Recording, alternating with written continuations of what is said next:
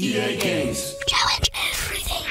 Когда-то давно появление этого лога, ну или этого, если вы достаточно олдовый игрок, было знаком того, что перед нами качественный или как минимум хороший продукт. Сегодня же Electronic Arts принято считать империей зла, и это не наши слова. Многие игроки или даже журналисты действительно используют этот эпитет по отношению к студии. Что ж, аргументы в пользу этой точки зрения существуют, и их немало. Например, наш недавний ролик про студию Maxis один из них. Ссылку найдете в описании. Но как в целом студия дошла до того, что к ней применяются подобные высказывания? Был ли период в ее истории, когда Electronic Arts больше любили, чем ненавидели? Скрывается ли за ненавистью к ней нечто большее, чем просто желание нажиться на игроках? Сегодня в нашем ролике мы как раз и попытаемся ответить на поставленные вопросы. Вы находитесь на канале XDelate, и прежде чем мы будем вскрывать подноготную EA, нам хотелось бы поблагодарить наших спонсоров с Boosty, YouTube и Патреона за поддержку канала. Ваша помощь позволяет нам продолжать творчески себя реализовывать и не останавливаться на достигнутом. А если вам, наши зрители, понравится сегодняшний ролик и вы также захотите нас поддержать, то сделать это можно по ссылкам в описании. История EA началась очень давно, в далеком 1982 году. Поэтому, как вы понимаете, чтобы полностью ее рассмотреть, не хватит и десятка 20-минутных роликов. Именно поэтому мы будем рассматривать лишь ключевые ее моменты, особо заостряя внимание на критике студии, которой она подвергается уже очень давно. Игры мы, конечно, тоже обсудим, но лишь малую их часть. Нет, серьезно, вы только посмотрите на список проектов, которые издавала EA. По ним и вовсе можно делать не несколько отдельных видео, но перейдем непосредственно к теме. Все началось с Трипа Хокинса, который работал в Apple почти со дня ее основания, с 1978 года. Проведя в компании 4 года, он задумался о том, чтобы создать свою компанию, связанную с рынком персональных компьютеров. Рабочим названием компании было Amazing Software. Однако ему нужно было привлечь капитал со стороны, поэтому он обратился к Дону Валентайну. Это такой важный дядька для всей индустрии. Он много вкладывался в рынок ПК и цифровых развлечений. Так вот, Валентайн посоветовал Хокинсу уйти из Apple, чтобы бросить все силы на развитие своей собственной компании. Хокинс прислушивается, уходит из Apple и прихватывает оттуда пару ребят, а также нанимает человека из Atari. Сам же он начинает развивать бизнес-план компании. То есть изначально ей задумывалось по большей части как предприятие для заработка денег, а не ради какого-то высокого искусства. Но это нормально.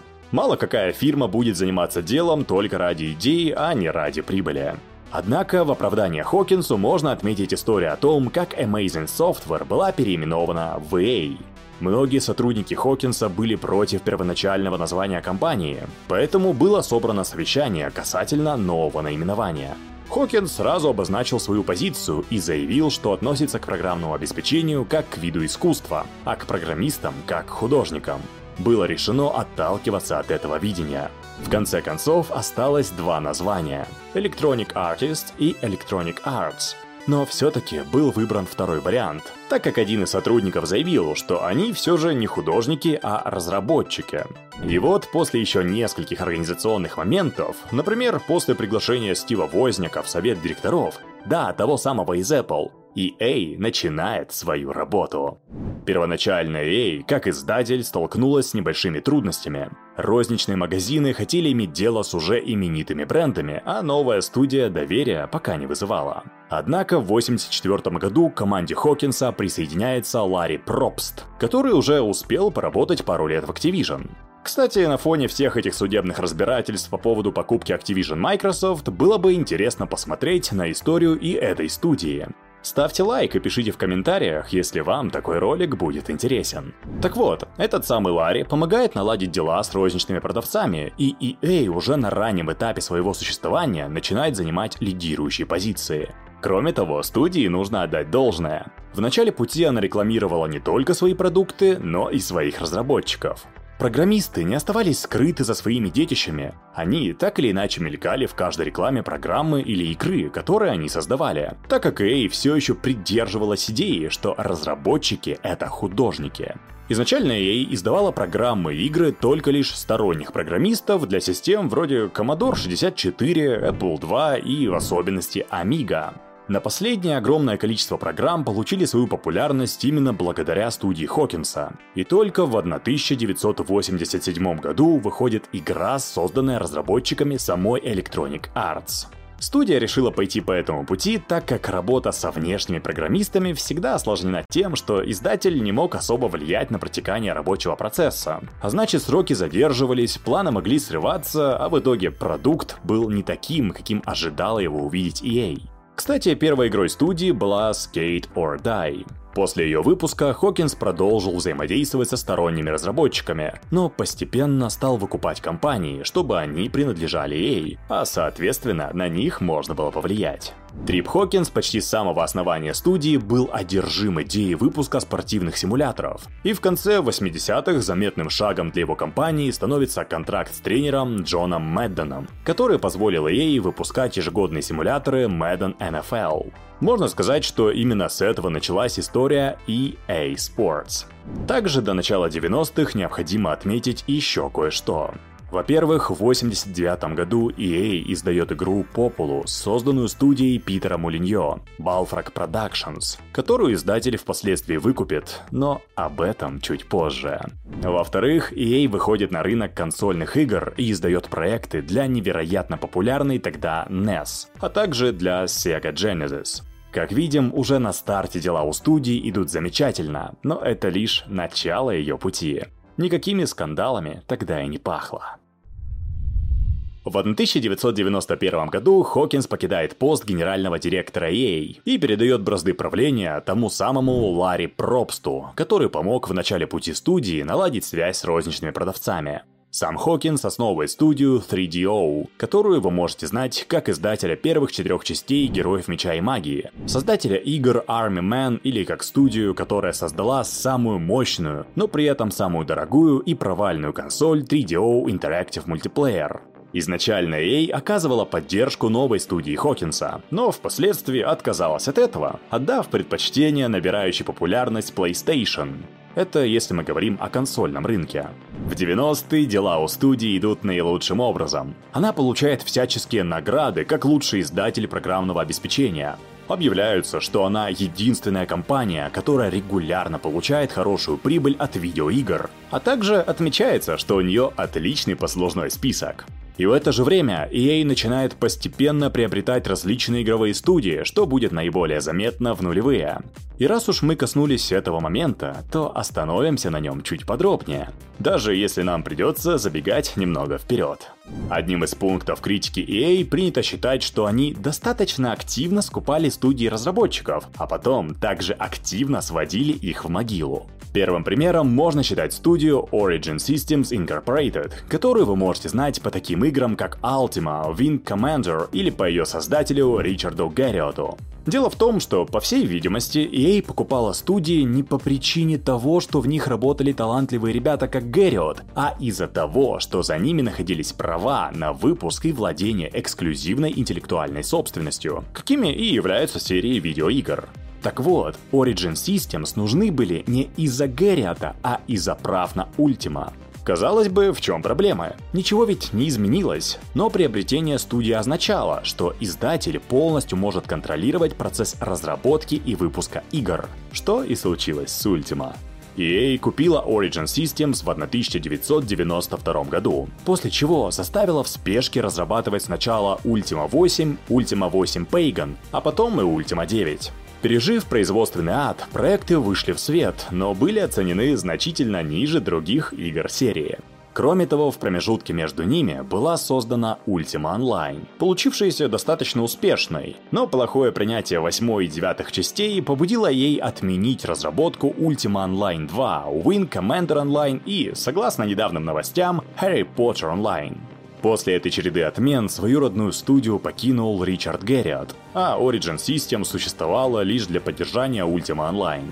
Впоследствии студия была расформирована. То же произошло с Balfrog Productions после ухода Мулиньо и не очень хороших, по меркам EA, продаж Dungeon Keeper 2. Подобной участи также подверглась Westwood Studios, которая известна нам по Command Conquer и первым играм по вселенной Дюны. Впоследствии была закрыта и Pandemic Studios, известная благодаря The Saboteur и Star Wars Battlefront, а также Visceral Games, создатель Dead Space. Но есть не только закрытые студии, но и такие, которые продолжают существовать. Однако при этом страдает их творческий потенциал из-за давления со стороны EA. Например, все та же Maxis, о которой мы уже говорили в начале ролика. Или BioWare, качество последних игр которой значительно упало. Кто-то может вспомнить и про американо Маги, который из-за EA не смог закончить свою трилогию про Алису, а недавно и вовсе заявил, что уходит из игровой индустрии. Как видите, список компаний, загубленных EA, достаточно внушительный. Для нас, как игроков, наибольшее упущение — это, конечно, то, что за издателем остались права на популярные и любимые серии, которые сегодня можно вполне назвать мертвыми. Вроде Dungeon Keeper, Wing Commander и Command and Conquer — Однако, если смотреть куда более широко, то из-за всех этих сокращений и покупок многие люди остались без работы, без заработка, а многие и без прав на свою интеллектуальную собственность. Как бы Джон Кармак, создатель Doom, и Питер Мулиньо не защищали ей, говоря о том, что издатель не империя зла, какой принято ее считать, но все же этот пункт критики вполне сгодится за аргумент, почему многие игроки и общественность ненавидят ее. Однако дальше больше. Итак, вернемся к хронологии, а именно к концу 90-х. В 99 году компания проводит ребрендинг и входит в новое тысячелетие с новым логотипом, основанным на лого EA Sports.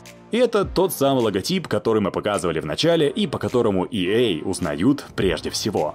Собственно, если не рассматривать закрытие многих студий, о котором мы говорили до этого, в нулевые EA была достаточно уважаемым издателем среди игроков, ведь с ее логотипа начиналось прохождение любимых многими серий. Первые проекты по Гарри Поттеру, ранние части Need for Speed, Dead Space, The Sims, игры BioWare. Список можно продолжать и продолжать. Это говорит лишь о том, что дела у студии шли замечательно как с точки зрения финансов, так и с точки зрения положительного узнавания бренда со стороны пользователей. Те же, кто игровой индустрией особо не интересовался, но был не прочь залипнуть в спортивные симуляторы, знают издателя по этому вступлению. EA Sports. It's in the game. Да, кстати, про EA Sports. Несмотря на то, что само подразделение начало существовать еще в 91-м, активное развитие оно получило как раз в нулевые. И это отдельный пункт критики студии. На нем и остановимся. Поначалу дела у подразделения шли замечательно. Стабильно выходили ежегодные Madden NFL, FIFA, NHL и другие спортивные симуляторы. В качестве конкурента на арене появляется Sega со своими собственными спортсимами. Все бы ничего, но постепенно игроки начинают предпочитать игры Sega ввиду их более высокого качества. Однако поворотным моментом оказывается выпуск нового спортивного симулятора Sega с аббревиатурой ESPN в названии. Если что, ESPN — это такой американский международный спортивный канал. А это значит, что выпуск спортсима с таким названием разрешает использовать различные голоса с этого телеканала, имена, лица, рекламу и все из этого вытекающее. Таким образом, спустя год серия спортивных симуляторов во главе с ESPN NFL 2K5 обгоняет игры EA Sports по продажам. Что же предпринимает EA? Правильно, заключает множество контрактов с различными спортивными организациями, включая NFL и этот самый ESPN. С последним контракт был заключен на 15 лет. Таким образом, Sega лишилась значимого преимущества, а EA оказалась вновь на коне. Ведь это подразумевало эксклюзивное использование рекламы, имен, голосов и всего того, о чем мы говорили ранее. Таким образом, можно считать, что EA Sports становится монополистом. Да, другие студии не потеряли права на выпуск спортсимов, но у EA было слишком много прав на выпуск эксклюзивного контента, а соответственно больше продаж. Не сильно заморачивающийся потребитель выберет ту версию спортивного симулятора, где есть знакомые ему лица, имена и наименования, чем ту, где этого нет. В отношении Electronic Arts даже был подан судебный иск как раз из-за ее эксклюзивных контрактов. Но представители компании утверждали, что, например, NFL сама стремилась к тому, чтобы заключить с издателем эксклюзивное соглашение. А кто они такие, чтобы отказываться? Кроме того, против них подавали иск, согласно которому они использовали имена и изображения некоторых игроков, не имея на это прав. В итоге была выплачена компенсация. Как мы видим, спорт подразделения EA — это еще один аргумент в пользу того, что студия носит статус империи зла. Она прочно заняла нишу в этом направлении, и практически все симуляторы популярных видов спорта выпускаются только ей, ведь она всегда успевала вовремя спохватиться, чтобы не упустить возможность обогатиться. Посмотрим, как пойдут дела у их нового симулятора футбола. Ведь их контракт с FIFA закончился, и новая часть будет носить название EA Sports FC 24. Подорвет ли это ее продажи? Вполне возможно. Ну и заканчивая критику студии в контексте спортивных симуляторов, порекомендуем посмотреть вам пятую серию 15 сезона Южного парка. Там главные герои придумывают идею спортивного симулятора, предлагают контракт EA, а потом оказывается, что все права на выпуск, а соответственно и на получение прибыли остались за EA Sports. В конце Питер Мур, глава спортивного подразделения EA, говорит о том, что подарил бы им по копии игры, но обычно у них этого не принято. К слову, там же обыгрываются их разногласия с Национальной ассоциацией студенческого спорта. Но прежде чем мы перейдем к новому витку финансовых успехов и репутационных потерь EA, скажем, что в 2006 году студия заключила эксклюзивное соглашение с Nokia на выпуск своих игр на мобильных устройствах финской компании. Вроде бы ничего особенного, но это лишний раз подчеркивает стремление Electronic Arts к заключению эксклюзивных контрактов.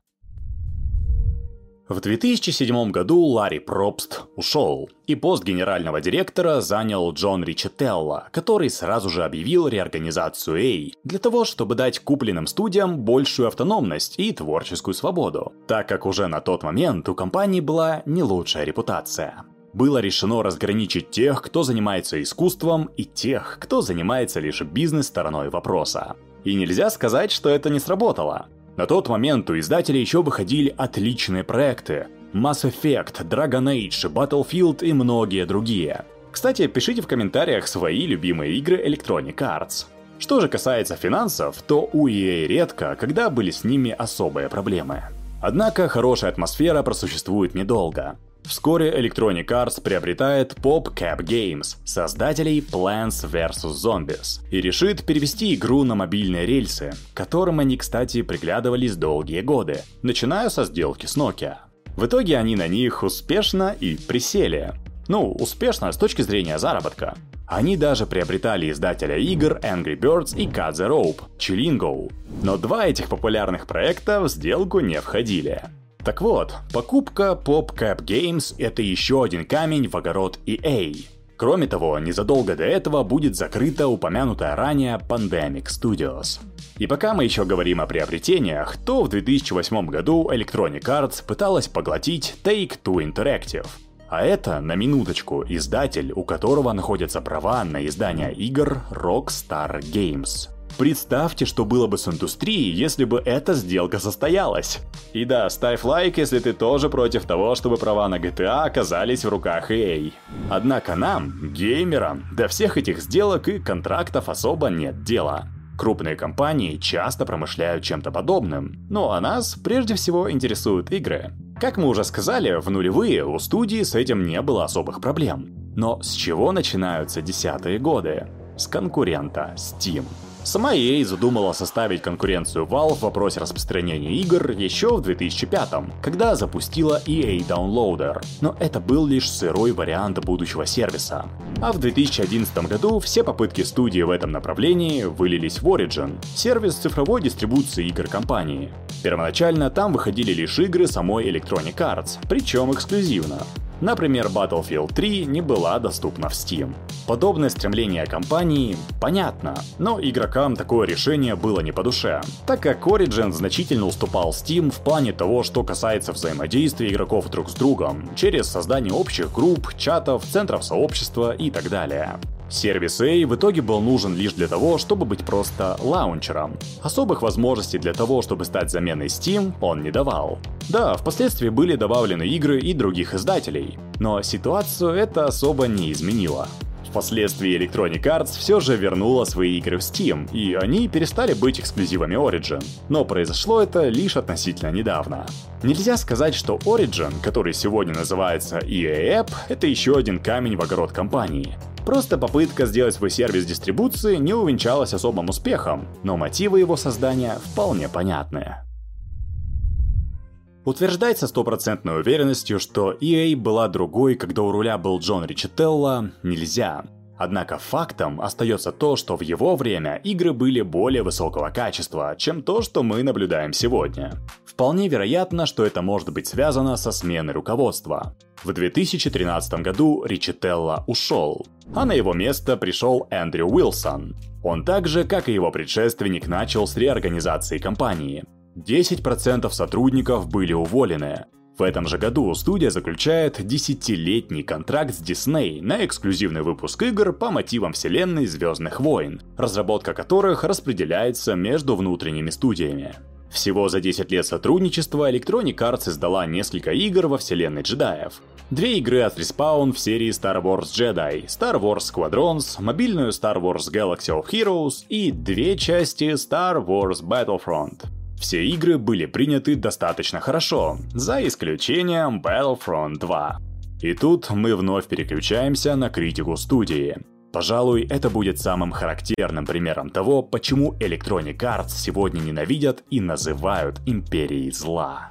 Изначально было известно, что в Battlefront 2 будут лутбоксы, и это особо не разозлило игроков, потому что на тот момент уже многие игры грешили микротранзакциями, особенно free-to-play игры, где за дополнительную плату ты мог купить либо косметические предметы, либо особые усиления. Однако это все же free-to-play. Другое же дело продукт, который ты покупаешь за деньги, а внутри еще должен вносить реальную валюту, чтобы приобрести дополнительный контент. Однако опять же, будь это только косметика, игроки бы не жаловались. Тем не менее, оказалось, что в игре предлагают купить лутбоксы, которые содержат предметы, делающие вас сильнее, а Люк Скайуокер и Дарт Вейдер и вовсе стоят как новая игра. То есть, что мы видим? Во-первых, Battlefront 2 изначально могла стать игрой Pay to Win, когда вы можете просто заплатить, чтобы одержать победу в онлайн-матче. Во-вторых, самые узнаваемые лица вселенной Звездных войн были недоступны очень долгое время. Чтобы вам их открыть, нужно было наиграть большое количество часов. Конечно, общественный гнев вынудил Electronic Arts изменить свою политику в отношении Battlefront 2. Но неприятный осадок остался. Такой, что даже был поднят вопрос о том, чтобы признать лутбоксы видом азартных игр. Особенно было обращено внимание на FIFA Ultimate Team, особый режим FIFA, где мы собираем свою футбольную команду. Но, как вы могли догадаться, многие футбольные игроки оказываются недоступны. А где же их брать, помимо участия в различных внутриигровых ивентах? Правильно, вкидывать реальную валюту. В некоторых странах такой подход уже приравняли к азартным играм. И таким образом, стремление EA обогащаться за счет не самой справедливой политики в отношении лутбоксов – это еще одна сторона ее прозвища «Империя зла». Что же еще особенного можно отметить в истории EA за последние годы? Понятно, что если копаться во многих нюансах, то информации достаточно, а если затрагивать что-то наиболее интересное, то не так и много. Например, была выпущена вполне отличная дилогия Titanfall, но третья часть, похоже, так и не увидит свет в скором времени. Благо, что Respawn во вселенной Титанов выпустили достойного представителя жанра королевской битвы в лице Apex Legends. По мнению пишущего эти слова, это один из лучших представителей жанра. Кроме того, в 2014 году EA ввела сервис платной подписки EA Play, который дает доступ к полной, более-менее современной библиотеке игр издателя, за исключением новинок, но и они оказываются доступны спустя небольшое время. Также в 2020 году EA приобрела студию Codemasters, а это значит, что в их библиотеке появился еще один ежегодный симулятор F1. Наконец, еще одна важная часть истории издателя — это программа EA Originals, в рамках которой компания стремится поддерживать независимых разработчиков, чтобы они могли создавать свои проекты. Условия такие, что как только игра окупается, вся прибыль отдается студии-разработчику. Кроме того, у нее не отбираются права на интеллектуальную собственность. В рамках этой программы вышло несколько достойных и неплохих проектов, Например, A Way Out, It Takes Two, дилогия Unravel. А совсем скоро ожидается выход Immortals of Avium. Вполне возможно, что с помощью EA Originals компания пытается улучшить свою репутацию, но для этого придется еще очень много постараться. С одной стороны, может показаться, что мы специально выдали историю компании в плохом свете. С другой же стороны, мы прошлись по основным ее моментам, и хорошее там тоже было. Просто первое перевешивает второе. Нам бы очень хотелось сказать про EA много хорошего, но сама ее стратегия вынуждает нас говорить больше плохого. Не зря ведь такие издания, как USA Today и Consumerist критикуют ее. Первая поставила ее в топ-5 самых ненавистных компаний, а Consumerist и вовсе дважды называл ее худшей компанией в Америке. Во многом это связано со всем тем, о чем мы говорили в ролике, но плюс к этому еще культура переработок, которая присутствует в компании. Об этом не раз было заявлено самими сотрудниками студии. Но мы лишь будем надеяться, что слово «arts» в названии компании будет перевешивать желание ее руководителей обогатиться, ну или пусть они хотя бы уравняются. Можно ведь делать искусство и при этом зарабатывать хорошие деньги. А еще можно и даже нужно выразить благодарность нашим спонсорам с Бусти, Ютуба и Патреона за поддержку канала. Что мы, собственно, и делаем. Также не забывайте поставить лайк, подписаться на канал и написать в комментариях ваше мнение об Electronic Arts. И нажать на колокольчик, чтобы не пропускать новые видео. До скорых встреч здесь, на канале XDelate.